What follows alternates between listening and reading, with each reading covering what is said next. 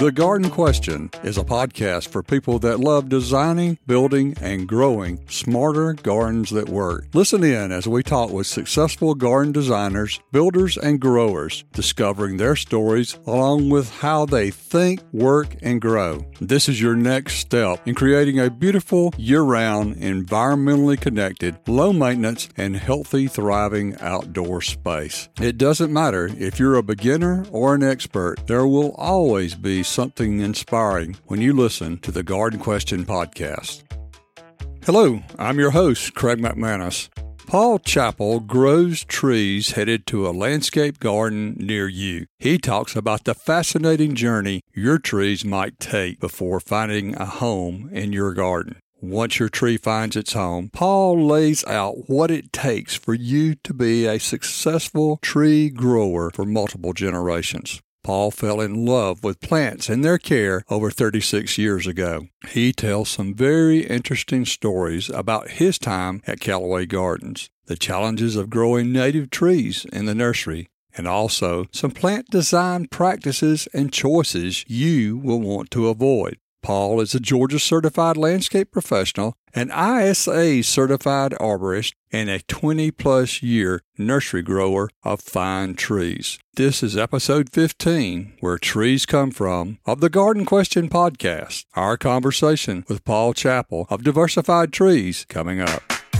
You're invited to ask your garden design, build, or grow question at the garden question dot com. Not only do you get a chance to ask your own question, but you might inspire the next episode of the Garden Question Podcast. So go to the garden question dot com and ask your question.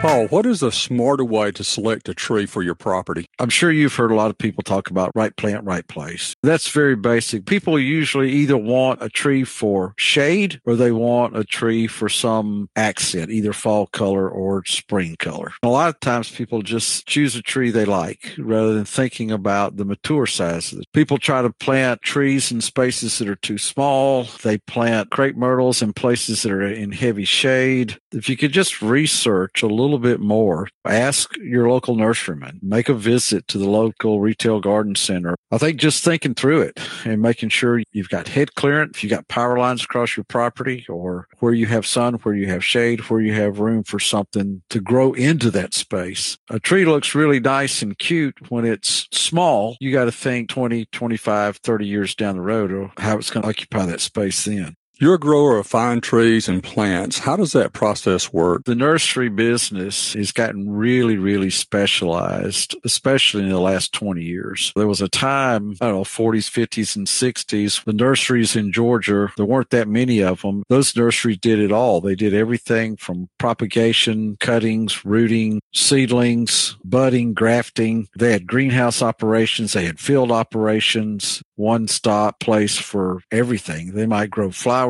They might grow woody shrubs. They might grow trees. They might grow vines. They might grow vegetables. They might grow perennials. They might grow grasses. Years ago, a nursery just kind of tried to do it all. Our approach has been very focused in that we are doing container only, and we're doing woody plants only, and we're doing only plants that lend themselves to the market in a larger container. So the smallest thing that we do is a fifteen gallon. That's a container in which we would grow, for instance, a holly up to about five to six feet, or we would grow a shade tree, oak or maple, either one, up to an inch and a half caliper and as much as ten to maybe twelve foot planted height. And we don't do any propagation. Over the years, I've collected seed on a few things and we have done a little bit, but we just, we're not set up for it. It's a whole nother piece of infrastructure that you've got to build. It's a whole nother skill set that you've got to have in your labor force. There are nurseries now who do nothing but propagating liners and selling them to other growers like myself who are shifting them up to larger containers or field grown nurseries nurseries who are planting them into the ground and then finishing them off. So I guess you would call us a finished nursery.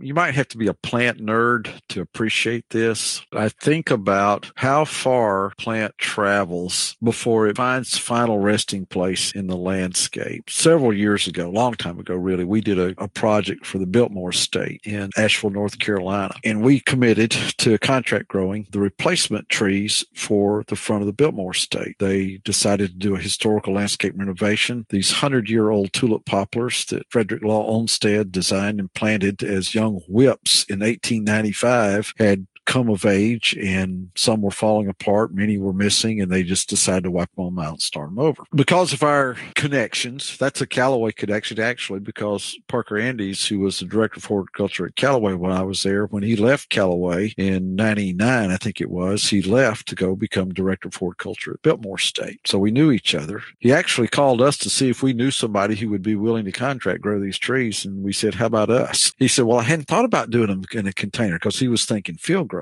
Anyway, we grew these trees. But real point to this story, that by the time we delivered four-inch caliper, hundred-gallon tulip poplars, twenty-two feet tall, we delivered sixty out to the Biltmore Estate. When you think about the history of that tree, it was collected from seed in Louisiana. And I know this because I did a little bit of research on them. A nursery in Lee, Florida, bought those seeds, grew seedlings at their farm, just twelve, fourteen-inch seedlings. A nursery in Cairo, Georgia, bought those seedlings and grew them into five-gallon containers up to six to eight feet tall. A nursery in Luthersville, Georgia, bought those, grew them in thirty-gallon containers up to two-inch caliper and twelve to fourteen feet tall. We bought those thirty-gallon trees, brought them to our farm, shifted them into hundred-gallon containers, grew them up to four-inch, twenty-two feet tall, and then we put them on semi-trucks and shipped them to Asheville, North Carolina, where their crew and staff put them in the gardens. I just find that entirely hilarious to me, to think about the journey of a tree,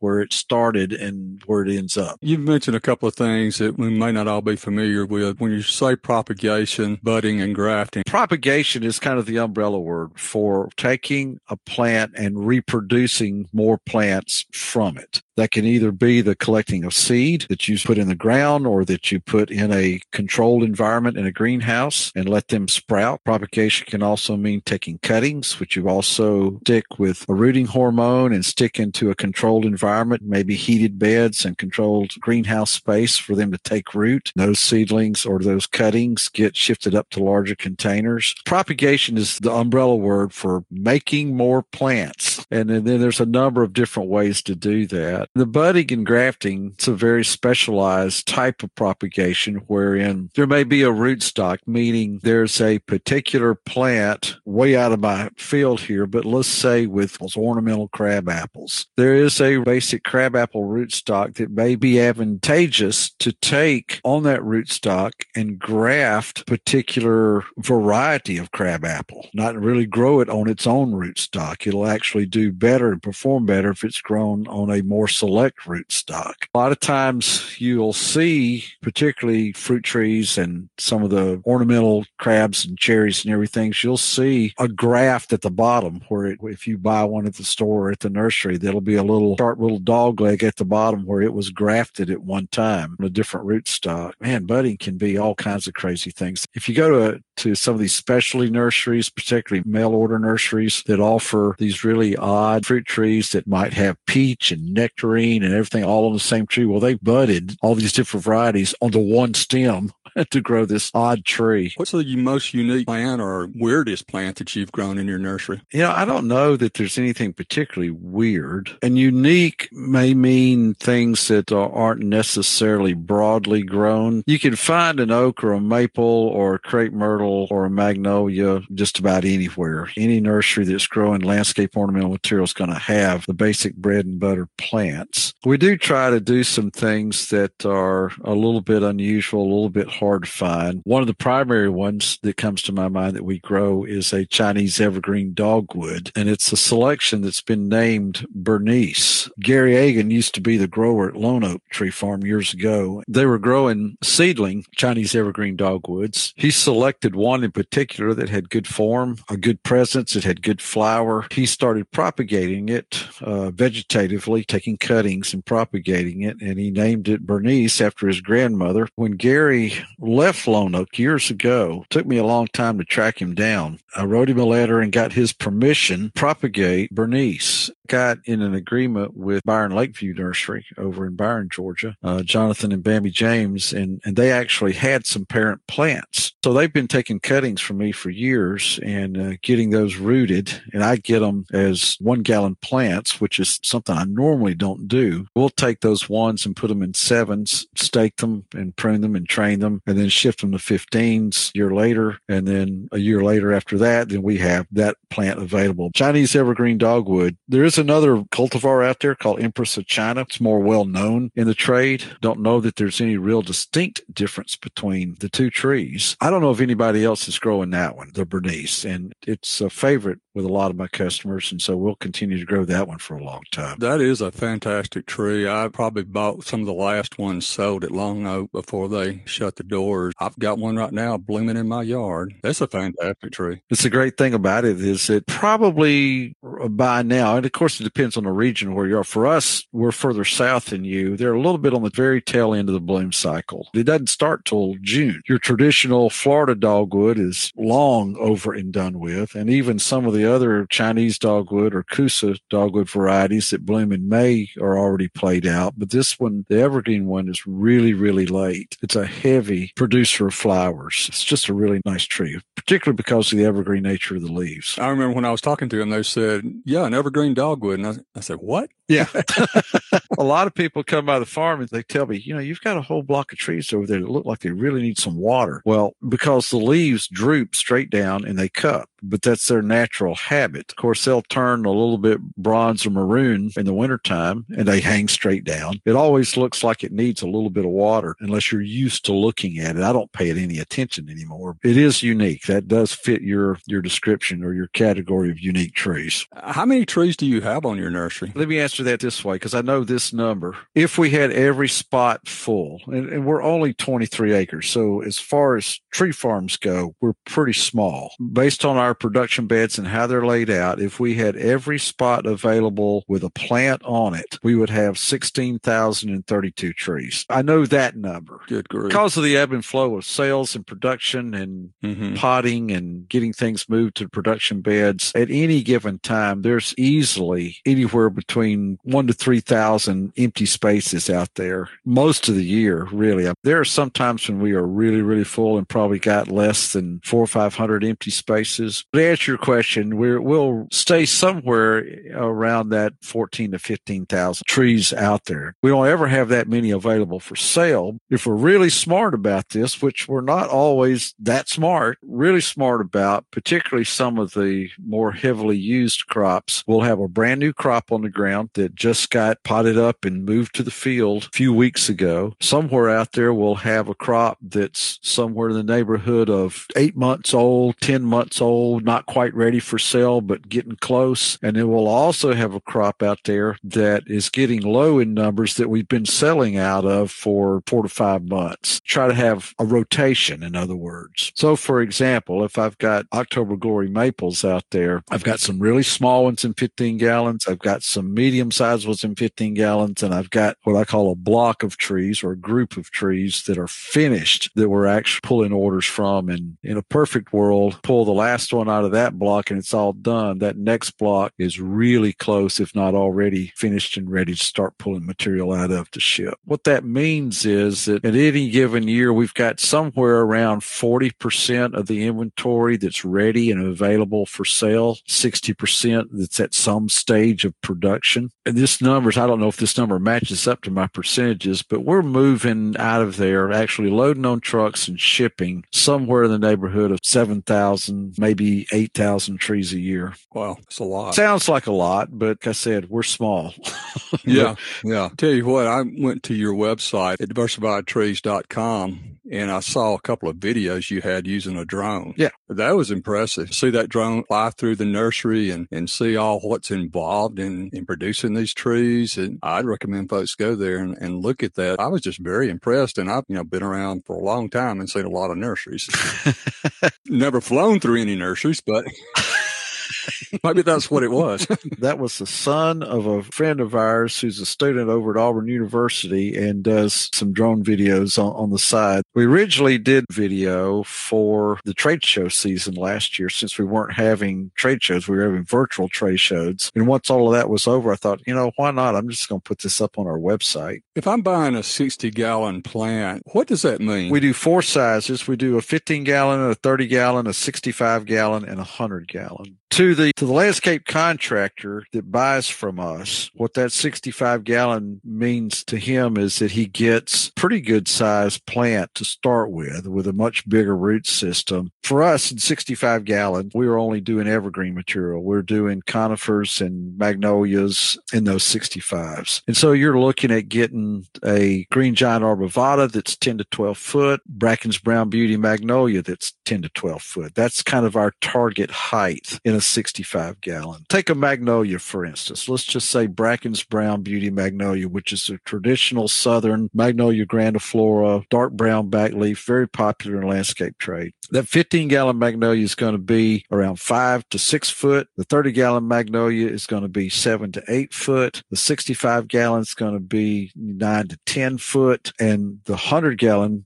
magnolia is going to be twelve to fourteen foot. Each incremental increase in size of a container, you get that increase in breadth and height of a plant. From a handling standpoint, you go from a fifteen gallon that weighs about forty-five or fifty pounds to a one hundred gallon that weighs about six or seven hundred pounds, which sounds like a lot. twelve to fourteen foot magnolia grown in the field, that's field dug and put in ball and burlap, probably going to weigh eighteen hundred to twenty-two hundred pounds. So there's a big difference in weight, big difference to the contractor who's got equipment or got small spaces. A lot of times these guys will say, I'd rather have a B and B, but I need a container for this one because we got to go through a small gate. We can't get equipment in there. We got to roll it into the backyard and get it up a hill, and we need something we can handle. It's one advantage of container sizes that we do. It seems like building lots, especially residential lots, are getting smaller. How does that determine type plants or trees that you grow? Part of it is, you know, there are a certain number of things you got to provide because they're used in such quantities almost on every landscape, and that's the shade trees and the either the coniferous evergreens or the broadleaf evergreens. Then you get down to some of your specialty crops, and you try to think what's going to drive demand. And the smaller urban landscapes are certainly one of those markets out there that, you know, your customers are dealing with. I've got a lot of residential customers in the Atlanta metro area. They're not dealing with one hundred acre condominium developments. They're dealing with the, the old Atlanta neighborhoods that are on postage stamp size lots, and somebody who renovates a house and wants to renovate their mm-hmm. garden, their backyard, and the pass-through gates, the alleyways are tight, the overhead space is tight, all that kind of stuff. So there are a few trees. We don't have a lot that we offer that fits that niche, but it did kind of drive our decision to add them to the list because we haven't always been growing these. For instance, there's a European hornbeam called Franz Fontaine. It's very fastigate. It's upright, tight, and narrow. At mature size, it doesn't take up a huge headspace. And that tree fits that urban street tree or that urban green space or that urban front yard. There's a Chinese fringe that we grow, Chionanthus retusus Tokyo Tower. Tour size is only twelve to fourteen foot tall and five to six foot broad, what I would refer to as a patio tree. Fits in a small space, great spring color, okay fall color, nothing to brag about, but the summer foliage color is dark, glossy green. Mm-hmm. It's just a real nice tree. So there are a few things that we try to add to our mix based on the landscape design needs that are out there. Do you see any other trends coming along in the landscaping and gardening industry? There are a lot of novelty trends when it comes to plants. People stay real close to Better Homes and Gardens or Southern Living magazines, which a lot of the residential homeowners do. And a lot of that drives their decisions toward what plants they ask their landscapers or their landscape architect about. The guys who are bringing new plants to the market that are doing pretty exotic things in terms of hybridizing and tissue culturing growing and developing plants with certain flower colors, certain characteristics, certain summer traits or winter traits, whatever they're shooting for. There's a there's been a big trend toward that in the last twenty, twenty-five years for sure. For a long time, Craig, you know this, landscapes, commercial landscapes particularly, were dwarf yopan, red maple, oak tree, and liriope. That was kind of your standard commercial landscape. And, and admittedly, they were kind of boring. So I think new plant introductions are good, but I'm certainly not trying to grow all of them. That's for sure. What about the native plant movement or just native plants in general? Is that something that you're thinking about more now as a grower? We have done certain palette of native plants. It's been part of our production since day one. Part of that is the environment at Callaway Gardens that I kind of came through for a number of years. Mm-hmm. Brought a lot of those plants with us into nursery production when my partner and I left the gardens and started this operation because there's just a lot of great plant material. And, and native plants have been kind of trendy, you know, for a while. And there's been some encouragement to use native plants because they adapt better, they survive better, they thrive better if you use native plants. And to a degree, that's very true. So we've done a number of native trees in our production. We've also eliminated some too because it can be difficult to grow. Take, for example, sirewood. It's a great tree. It's kind of that medium-sized woodland tree. They're in bloom right now. If you're paying attention out there driving around, you know, roadside edges or where parks or wherever, they're in bloom. bloom right now. They got great fall color. There's all kinds of reasons to have them in your landscape. If you like attracting honeybees, native trees are great for pollination and all that kind of thing. There's a lot of really good reasons to have native trees in your landscape. But from the grower's standpoint, I could just about ask you to stick an ice pick in my eyeball than to ask me to try to grow another crop of sirewoods.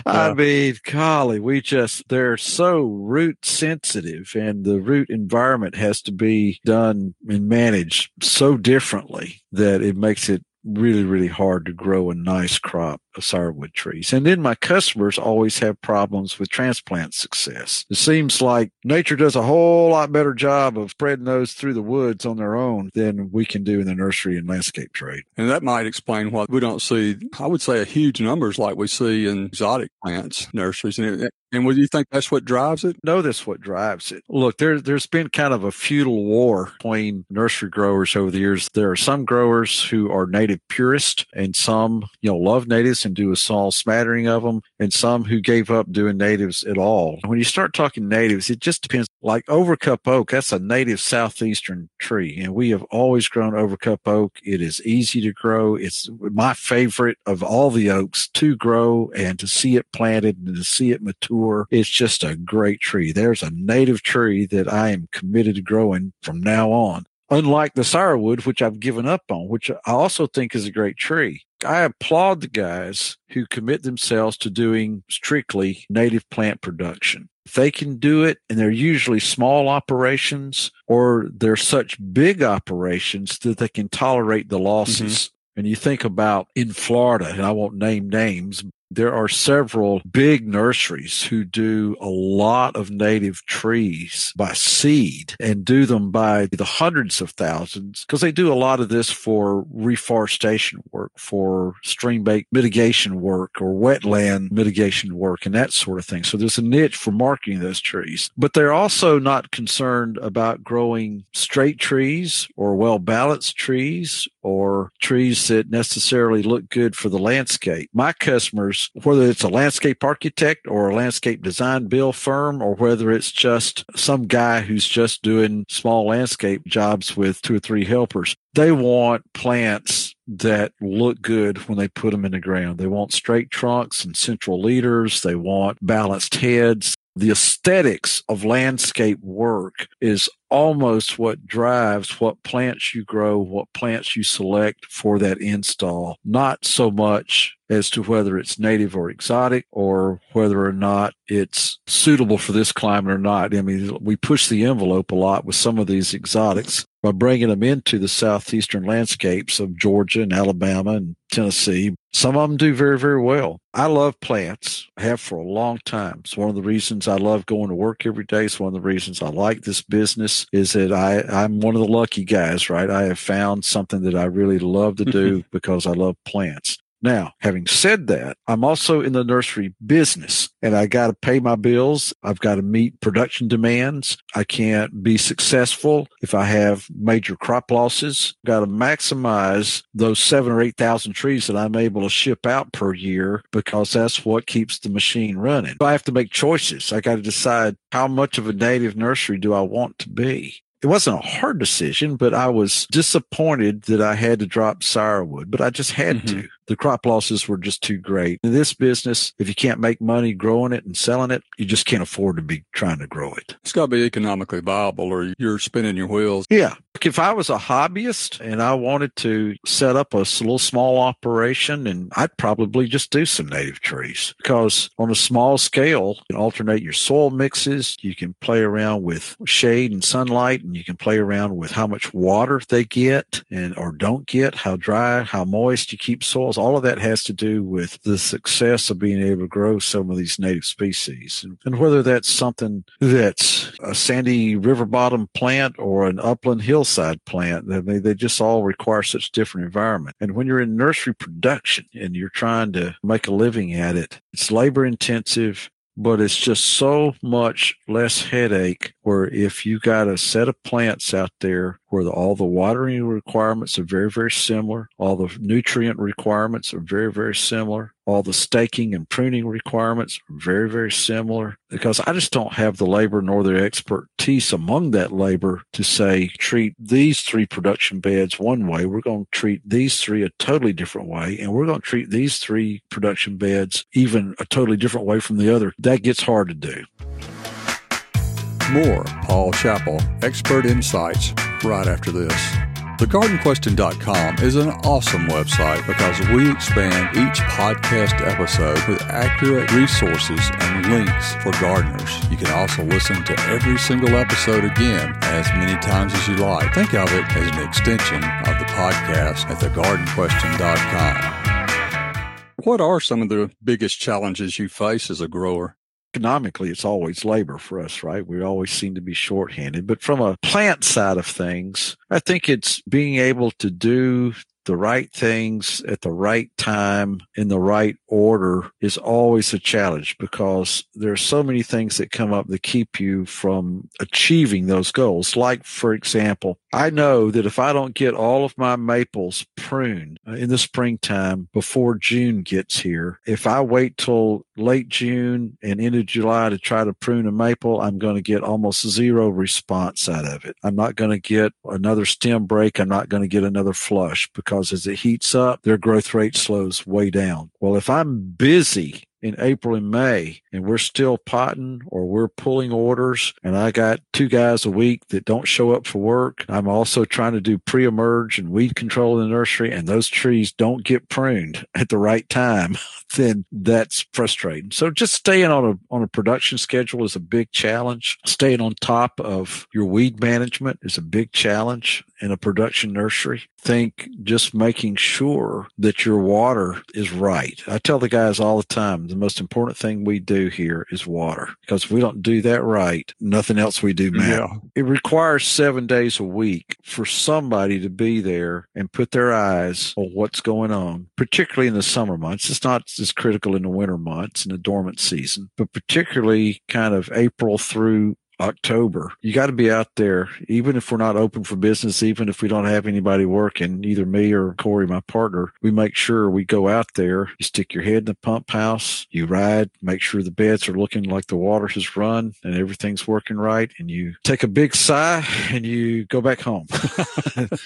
Now, all of it's drip, is it, it's drip irrigation, right? Uh, I guess technically it's, uh, it, they are spray stakes. It's not really drip emitters, but it is a, it is a micro spray system, which is way more efficient than overhead. If we had to do overhead, I'd hate to think about the amount of water it would require. Even with a micro spray system, we are pumping, our, our, our pump station is metered. So we are pumping in the neighborhood of five to six million gallons a year to water the farm. Mm-hmm. You know, there's been a push, oh, in the last ten years, there's been a lot of concern, of course, in the state of Georgia about water quality and water quantity and whether or not agriculture, which is what we're a part of, we're perceived by the general public, I think, as a big water waster. But I'm telling you, all the nursery guys I know are the most water conscious people that I know of. They really pay attention. We try to do it the most efficient way. Any runoff we collect goes back to our water source, filter everything, and we water as efficiently as, as we can. Even during the heat of the summer, we're only running two six-minute cycles a day, you know, at the farm. That seems like very little, very short period. It is a short period, but it's adequate to keep them hydrated. It's not so much that there's a lot of runoff and waste, and it's not so little that they suffer. We didn't always do just two cycles. There was a time when we first started, and look, I was new to production nursery operation. I'd been in horticulture a while, but I'd never really done production until we started Diversified Trees. We were running four eight-minute cycles a day years ago when we first started. Now, we asked a lot of other growers, you know, how much water are you running? What are you doing? How do you manage yours? You know, what kind of system do you have? And which is a great thing about the nursery grower industry is that everybody is extremely helpful and very free about sharing information. There's very few proprietary secrets. We have all made mistakes and we've all learned from them. We were having some root rot issues in some of our trees. I had one of the guys from U G A come out, spend a day with us. He's the nursery crop specialist, and he basically said, you're running too much water, creating an environment that are giving you all these problems. And so start cutting back on your water. Get ready. When you cut back on your water, the trees are going to wilt because they're used to having all this water, and they're going to start screaming at you like the kid in the grocery cart at the checkout line who wants lollipops and suckers. Mm-hmm. But don't give in to it. They'll wilt. They'll look bad for a few weeks. Then they'll get used to the new regime. We cut back the time, and we cut back from four cycles to three cycles. Now at this point, I've stayed with the six-minute time, reduced it to two cycles, and they really do just fine. I think that's what we tend to do in our own home landscape. We run our irrigation systems at home way too much, and we overmanage what our landscapes, I think. We see that a lot on the tree service side of our business because guys are in residential yards all the time. They spend the money on a nice landscape and they get an irrigation system put in. And it's almost like they think, well, I've got this irrigation system. I got to run it. And I got to run it a lot. Justify my investment. Yeah, yeah, yeah. And you're right. I mean, we step into yards that are mushy. Mm-hmm. Plants that are dying because they're sitting in saturated soils, scum and moss and mold growing in the turf grass because it's too wet. And uh, I'm sure you've seen a lot of yeah, that. So yeah. We replace more plants that have been overwatered than underwater. Stick that shovel in the ground and it makes a sucking sound when you pull back on it. Yeah, yeah, yeah. So you know right exactly why that plant died. Yeah. What people don't realize is the symptoms on a plant, brown leaf margins, all this stuff, wilting leaves. The signs for overwatering mimic the signs for not enough water, but they don't think about too much water. They think about, I'm not watering enough. And so they just keep pouring it to it, and it just exacerbates the whole problem. Sends that plant into a death spiral. What is the death spiral? It's a slow fade, and it usually just starts with neglect. I'm going to talk like county agent talking to the homeowner, okay? So this guy says, you know, my, my tree's not looking good. Well, how long does it not look good? I don't know, maybe two years. And what you find out is that they know it, but they intuitively don't really do anything about it. They don't really manage their landscape. Now, you know, a lot of people have companies come in, lawn maintenance companies, and they mow the grass and do some pruning, and maybe they get some fertilization, maybe not. Most of them probably don't. But a lot of people that don't have that, people enjoy doing their own gardening. They bought this great tree, and they go out and they plant it, and they know enough to water it when they plant it. If they plant it in the summer, they water it some over the first summer, and they get it to live. But then, you know, a few years later, it starts looking really bad. It starts thinning out. They've never fertilized it. They've never supplemented the water during dry periods. They've never really thought about pest management and whether or not the oak leaf caterpillars have denuded the tree every fall for the last three years in a row. It's a sum total of a lot of little things. They've been going back the way it was planted. We do offer a tree planting service on the tree service side of our business, because what will happen a lot of times, we'll go into a, a residential landscape where we'll remove a tree for whatever reason. It lightning struck or it's old and it's fallen apart and they want a tree back in its place. We'll do that, but we're not really full-blown landscape contractors. I've always been a big proponent of good soil preparation in the landscape, because that's where ninety percent or maybe ninety-eight percent of the problems originate with plants that start dying or plants that don't perform well. For example, if I was going to plant a grouping, let's just say that I really liked limelight hydrangea and I had a nice sunny slope that I was going to plant these hydrangeas on. It was going to take up a space that was twenty foot by twelve foot. What your average guy is going to do is go out there, dig nine holes and plant nine plants. Straw, he's going to mulch them. He's either bark or pine straw. He's going to water them. And that's the only digging he's going to do. I'm way more prone to actually turn the ground in that whole two hundred square foot area. Of course, if I've got the equipment, I'll maybe use a mini excavator. If I don't have that, I at least got a tiller that I can get down eight, ten, twelve, fourteen inches with and amend the entire area and then lay my plants out and dig those holes and plant them. Particularly in the clay soils of our Piedmont area of Georgia, when you dig a hole, pounding through hard clay, so much can happen. One is it can hold water if it's not deep enough. You don't want to plants too deep, but sometimes you got a hard pan, you have to dig through it. Plus, your roots like to go out. Contrary to popular belief, roots don't go down, roots go out. If I'm planting a root ball that's fourteen inches across, I'm going to dig a hole that's at least three times that wide. I'm not going to dig it any deeper than the, the root ball is tall, but I'm going to dig it wide. I'm not going to dig my hole is the same size as the pot and I shove the root ball down in it. I want those roots to have some good loose soil to grow out into. That spiral of death a lot of times starts right there without good soil prep. You wouldn't build a house without preparing the foundation, right? And you shouldn't really plant the landscape without preparing the most fundamental piece of that, and that is thorough, really good soil prep. You know, just make sure you got good organic matter. Make sure you got good soils to work with. Make sure you do soil tests, know where your pH is so that you can address nutrient deficiencies and all that sort of stuff. You can pay somebody a lot of money, put in a really nice landscape. If the soil is not right, you're going to be really, really disappointed. You might not be disappointed that first year, but you're going to be disappointed down the road. What do you wish people would do differently when they design or build or grow a garden or landscape? Not overplanting and not over designing. I see so many landscapes, residential and commercial, that are just so way overplanted. I know in my mind that in five to ten years, half or more of those plants in that landscape are going to have to come out or should come out because it's going to be so crowded.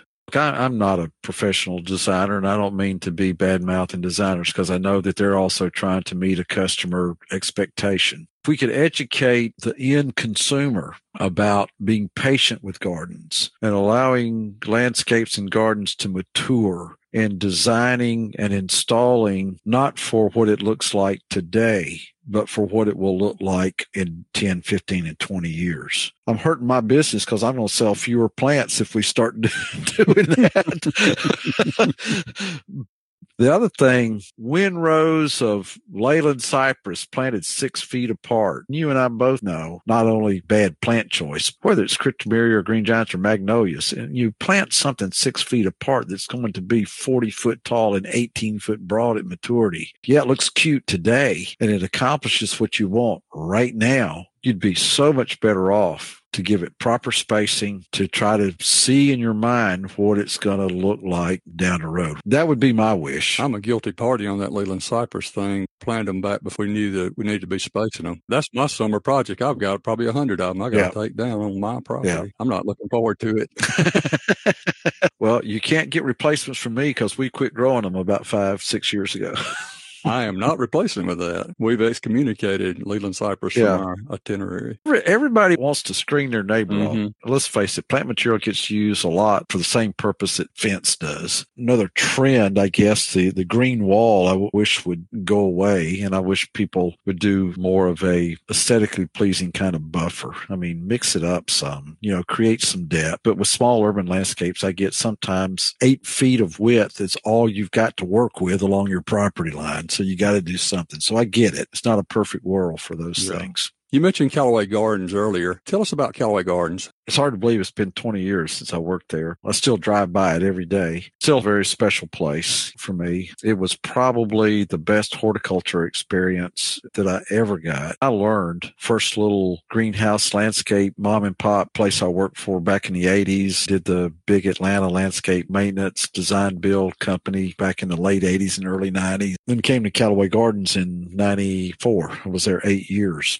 Callaway, in the strictest sense, it's not necessarily a, a botanical garden like the Morton Arboretum or like the Atlanta Botanical Gardens would be. It does have collections, but it's more of a resort gardens than it is a true botanical garden. We had an educational component. I had educational staff at that time back in the nineties. We did a lot of interpretive work. Every piece of the landscape, I won't say every plant, but in the more heavily trafficked sections of the garden, we had interpretive labels, botanical names, place of origin, that sort of thing. And it's certainly in, in the really highly intense landscapes like the Sibley Conservatories and the outdoor perennial gardens, yeah, every plant was labeled. People could come and not only enjoy the look, the feel of being in a space like that and being in a garden like that, the sounds, the colors, uh, the waterfalls, the koi ponds. The, it's still a great place, you know, miles of bike trails. There's lakes with fishing. There's recreational opportunities with tennis and golf and racquetball. There's restaurants. There's the lodge and spa, hotels, places to stay. There's the Robin Lake Beach, which is, I think, may still be the largest man-made beach, at least in the southeast. I think it's almost a mile long. It's a fifty-three acre lake now with a beach most of the way around it. It's pretty substantial. The Masters Water Ski Tournament is there every year over Memorial Day weekend. It's a really unique kind of environment. A lot of things have changed. It's not the same place it was, but it's still a great place to go and to visit and to see a, a pretty outstanding garden spaces.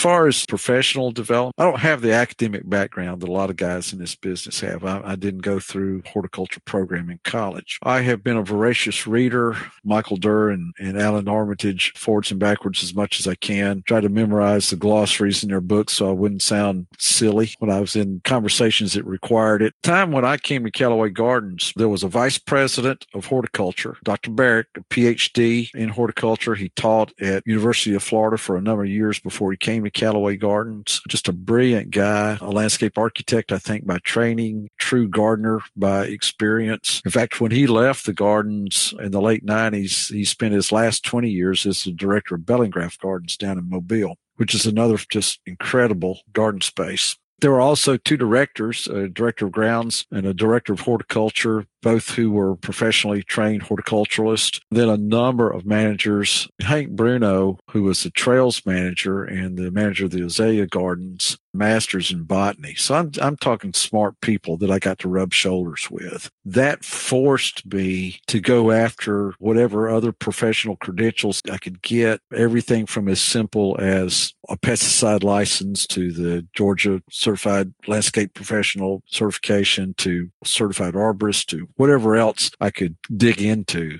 As I made it up into management at Callaway Gardens, it was just part of that environment. Probably the most formative eight years that I could have ever asked for anywhere to prepare me and bring me along for what I'm doing now. Tell us a backstage secret at Callaway. I think a lot of the guests take some of the floral displays for granted, and they're not as numerous as they used to be. But whether it was just an in-ground summer floral display or whether it was a seasonal display like in the fall with the mums at the Sibley Center, most people would be really surprised to realize how much work went on behind the scenes to make those displays come to life. I was responsible at that time for a lot of floral plantings around the gardens, and I had to design those plantings a year in advance so that I could turn in to production everything that I needed to make those displays happen. They, of course, had to place their orders for seeds and plugs, and all All that stuff had to be brought in. Then it had to be grown in the greenhouses and ready on those displays. We weren't putting flats in. We were putting in more mature perennials and annuals that already showed color because we wanted it to be instant. We didn't want to have to let it grow into it. The mum displays, particularly the cascading mums that were in the Sibley Center over the waterfalls and over the railings, that took several months to grow those mums and to train them, yeah. and to pinch them and to tie them to the frames and bring them out. And people think, oh, this is just wonderful. It took a lot of man hours to put some of that stuff together. I would think it'd be extremely challenging just to transport the cascading mums from the greenhouse without breaking them. Oh, it was. It was. They were set out on, on a certain area of the pad. They had certain frames that they were grown on, and then they had to all be handled by hand, just a few at the time, to move them into place. And so it took a lot of hours to do that. Tell us something humorous about being in the tree business. One thing that happens occasionally that I find pretty humorous is more on the tree service side of our business. There have been a number of occasions over the last twenty years where we have gone in for a client to remove a tree. Sometimes they want us to put one back in its place, and we've planted a tree for them from our farm. We've gone back on a number of occasions to fertilize that tree with soil injection equipment. We have pruned that tree to lift it and keep it in good shape. And ten, twelve years later, they decided to add a deck or change the house or move the swimming pool, and we have gone back in and we have taken that tree down and planted another tree thirty feet over from it. It's like it's like we made our living on that tree like five, six times. It yeah. was just too funny. What is your earliest garden memory? Oh, golly, that's real easy. Hoeing corn and tomatoes in a vegetable garden with my dad. So I've always been in the dirt in that regard. Horticulturally, my earliest memories are of my mom, who was prone to keep a plastic bag and a pair of snips in her pocketbook with her at all times. And she would steal cuttings off a plant. She'd see something she'd like, and she'd just park the car on the side of the road in some neighborhood. Mom, what are you doing? I've always wanted one of those. And she'd look over both shoulders and take a snip, put it in her plastic bag, and bring it home. I know for a fact that we have at the old home place, there is a burning bush in our yard, which is probably suffering because it's so hot down here. But we were up in Tennessee, and she saw these burning bushes at a gas station on the side of Interstate eighty-one. John, pull over. We pulled in there, and she went in the bathroom, got a paper towel and wet it, got a cutting, wrapped it in a paper towel, stuck it in her purse, and brought it home. And she always rooted her stuff in the glass jars with water in the kitchen windowsill. And if it rooted, fine. If it didn't, she wasn't very scientific about it. There is more stuff in the old home place yard as a result of her stealing cuttings from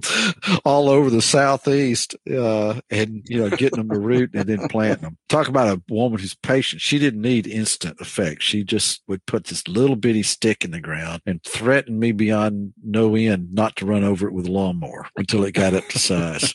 What got you into horticulture and arboriculture as a profession? I was living in Cartersville, Georgia at the time, and I had been working for a carpet mill there. It was a job that I hated for five months. I was inside, and I had no windows, and I just loathed all five months of it. Saw an ad in the paper for Greenbrier Nursery looking for workers. Called them up. Mister Ralph Fair gave me my first job in the nursery business. He encouraged me to get my pesticide license, which I did. Been in it ever since. That was probably nineteen eighty-three or four, I think.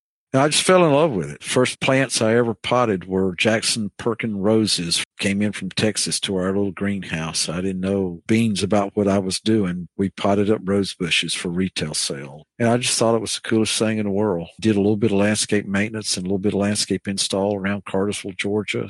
I just felt like I had a knack for it. And once I started working in Atlanta, that was with triple A Lawn Industries years ago. We were doing commercial properties. I really love pruning. I don't know. It's crazy. A lot of people hate pruning, but I, I love taking something out of bounds and turning it into something back in bounds. It just kind of got in my blood. By the time I made it to Callaway Gardens, it's hard not to love it in that setting. And then my business partner, he was the managing arborist for Callaway. We started talking. Callaway was changing some. We could see some writing on the wall. Doctor Barrett had left. Parker Andes had left. The winds were blowing a little bit different direction. We weren't too sure where horticulture was headed at the gardens. And if you want to stay in botanical gardens work, which I probably could have gone to Mobile, but I was tired of moving. I had moved a good bit. We had kids, and it's just not a botanical garden around every corner, right? So you have to be willing to be an itinerant preacher and, and go and go from state to state if you're going to stay in that business. We just got to talking, well, what if we what if we do a nursery and we do tree work? Plants is what we know. It wasn't until after we started Diversified Trees, really, that I went and got my I S A certification, because I, I still want to be a student. You got to do thirty hours of education every three years to maintain that certification. So we are continually still trying to stay on top of things. I love trees. I'm not a tree hugger in, in that truest sense. You don't sit down in front of the bulldozer to save a tree. We are going to do all we can to help promote tree health care, promote the benefit of trees. I've been fortunate enough to do a number of small garden club talks, continuing ed talks at the library where they have people sign up that want to come listen to a talk about trees. I enjoy promoting that because I think they do play a valuable part. It's not, it's not just a catchy phrase to say that trees bring value to the landscape. They really do, and in a lot of different ways. What's your most valuable garden mistake? Planting something in the wrong place, and after moving it probably a dozen times at my own house, finally finding somewhere that it was happy. and, and by that, I mean, if you plant something in the wrong place and it dies, don't go buy another one just like it and plant it back in the same place. Learn from that mistake. If you see that it's not doing well, catch it before it dies. Dig it up and move it. Plants are pretty resilient. Just learning to move stuff around and not being discouraged because something dies. Put something else in that place. I think there's value in in killing a plant, because if you think about what you did and what the plant was and where it was, the environment it was in, uh, you'll do better next time. In your professional career, who's been your biggest influencer? I would harken back to the Callaway days and all that staff there. It's impossible to pick one particular person. That environment was just an incredible influence for me. Over the more recent years, meaning the last twenty years, I think the people in this industry, again, I'm not going to single out any individual, but the other growers have been a huge encouragement. When we decided to start Diversified Trees, I knew a lot of these growers from my days at Callaway because I, I bought a lot of plants. I'd been to a lot of these nurseries and tagged trees that we brought into the gardens and used there. We, as we were preparing to leave the garden and start Diversified Trees, told some of those guys about those plans. You would think you might come across somebody who would say, oh, we don't need another grower. You're going to take away part of my business. What do you think you're doing? But it didn't go that way. I was really encouraged. Last six months at Callaway Gardens, I spent every weekend, every free time that I could get away, and got on the road and went to a lot of these other growers. They shared a lot of invaluable information, and I saw a lot of things that I wanted to imitate. I saw a lot of things I didn't want to imitate too. And, and so, you know, all that was good. Those guys have been a huge influence on our success by their willingness to share information and help us do a good job. I would like for you to complete this statement. In my garden, I have a mess. It's like the plumber's kitchen sink always leaks, right? My own garden, it's got some neat things in it. I've got some plants that I'm pretty proud of. Nothing terribly exotic. I do look forward to kind of fixing a lot of it one day when I retire, and I maybe can spend a lot more time doing some of the things I really like to do with plants and seeing it grow and change. I have a Muskogee crepe myrtle, and I know everybody's just going, woohoo, oh boy, crepe myrtle. I bought it as a three gallon and I planted it. And I've got a front porch and a side porch, our kitchen porch, we call it. And they kind of form a corner. Everybody always asks me, why didn't you just tie the two porches together? And I don't know the answer to that, but I did. So I've got this space in that corner where I planted a Muskogee crepe myrtle. It's no more, I promise you, it's no more than three feet from the foundation in both directions, ninety degrees from each other, from both foundations of those porches. And you think that is in totally insane.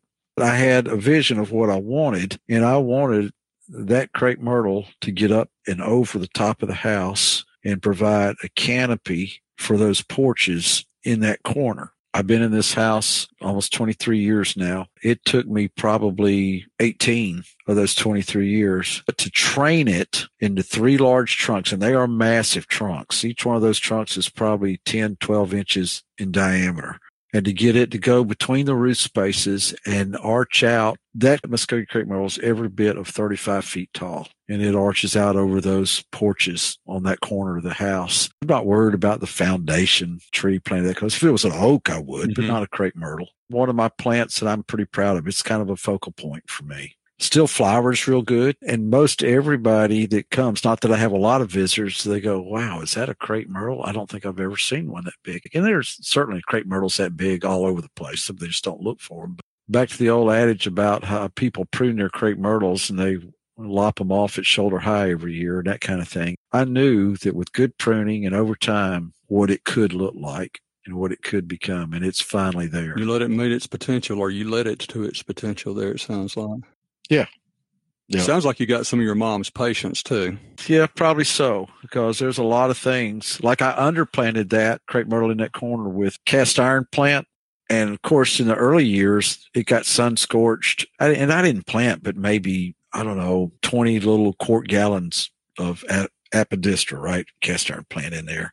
And of course, now it's got enough shade and it's been there long enough that it is thick as hair on a dog's back. And it's just got this nice lush green kind of upward and dipping broadleaf. It's, that crepe myrtle looks like it's floating out of that cast iron plant in that corner of the house. And it's, it's my favorite corner. And I won't ever, I may, I may rip everything else around out, totally out and redo it one day, but I'm not changing that corner. Set it up on a stage. You had the stage of the aspidistra, our cast iron plant, and then the crepe myrtle coming out, the star of the show. Well, I'll tell you what really made me want to do that. There are a number of plantings at Hills and Dales Estate in LaGrange. That's the old Callaway home place, and it's a public garden with a visitor center. And obviously, Miss Virginia Hand Callaway was an avid gardener. So the Callaway family was always gardeners on both sides, you know, the LaGrange crowd and the group down here that started Callaway Gardens. But she made excessive use of cast iron plant and used it around the base of a lot of the large mature trees. And I just thought it was absolutely fascinating. It just appealed to me personally. Somebody else may look at it and go, well, they don't care for it, but I really liked it. And I tried to emulate that here. Tell us about Diversified Trees and how people may connect with you. We're not just a grower. We also have the commercial residential tree service side of the business. The tree service side of the business is very connected to the general public. The nursery side of the business, the growing operation, is wholesale only to the trade. It's always been a little bit of a dilemma for us when it comes to marketing and exposure, because on the one side, we're, we advertise in trade journals and in trade formats. On the other side, we're in the yellow pages. We're on the internet. We're trying to get ourselves out there to the general public in our local area. We've been doing this for twenty years now. This is our twentieth year. We are a grower of container trees, no field-grown material. It's all larger container trees, fifteen-gallon up to one hundred-gallon. The tree service side of our business, we've got some long-term clients in, in terms of some of the local colleges and universities and golf courses and commercial property. And we've got a lot of residential clients, some who do repeat. Most of them are, are one or two times over the course of a number of years. We're fairly small, too. If we're at full steam, we only have about ten employees, five on the nursery side and five on the tree service side. And all these years, we haven't really expanded our numbers that way. It doesn't mean we haven't expanded the business. We have been able to, you know, do that over time. It's a little bit more than mom and pop. I have a business partner and we're fifty-fifty owners in the business. It's very comfortable for both of us. It's been a real good adventure for us over the last twenty years. We do have a Facebook page, Diversified Trees. Everything we have, even our website, diversified trees dot com. The main contact phone number is real simple. It's a local number. seven oh six is the area code, six six three, oh three hundred. Paul Chappell, thank you for sharing your successful growing journey with us today. You are tremendous in episode fourteen, Where Trees Come From, on the Garden Question Podcast. The goal is that every episode is valuable and well worth your time. please generously share the Garden Question Podcast with your friends, relatives, and neighbors. Check out our website, the garden question dot com, for links, resources, and where you can listen to every episode again and again. You will not want to miss a weekly episode, so please subscribe to the Garden Question Podcast with Craig McManus on your favorite listening app. Keep on designing, building, and growing a smarter garden that works.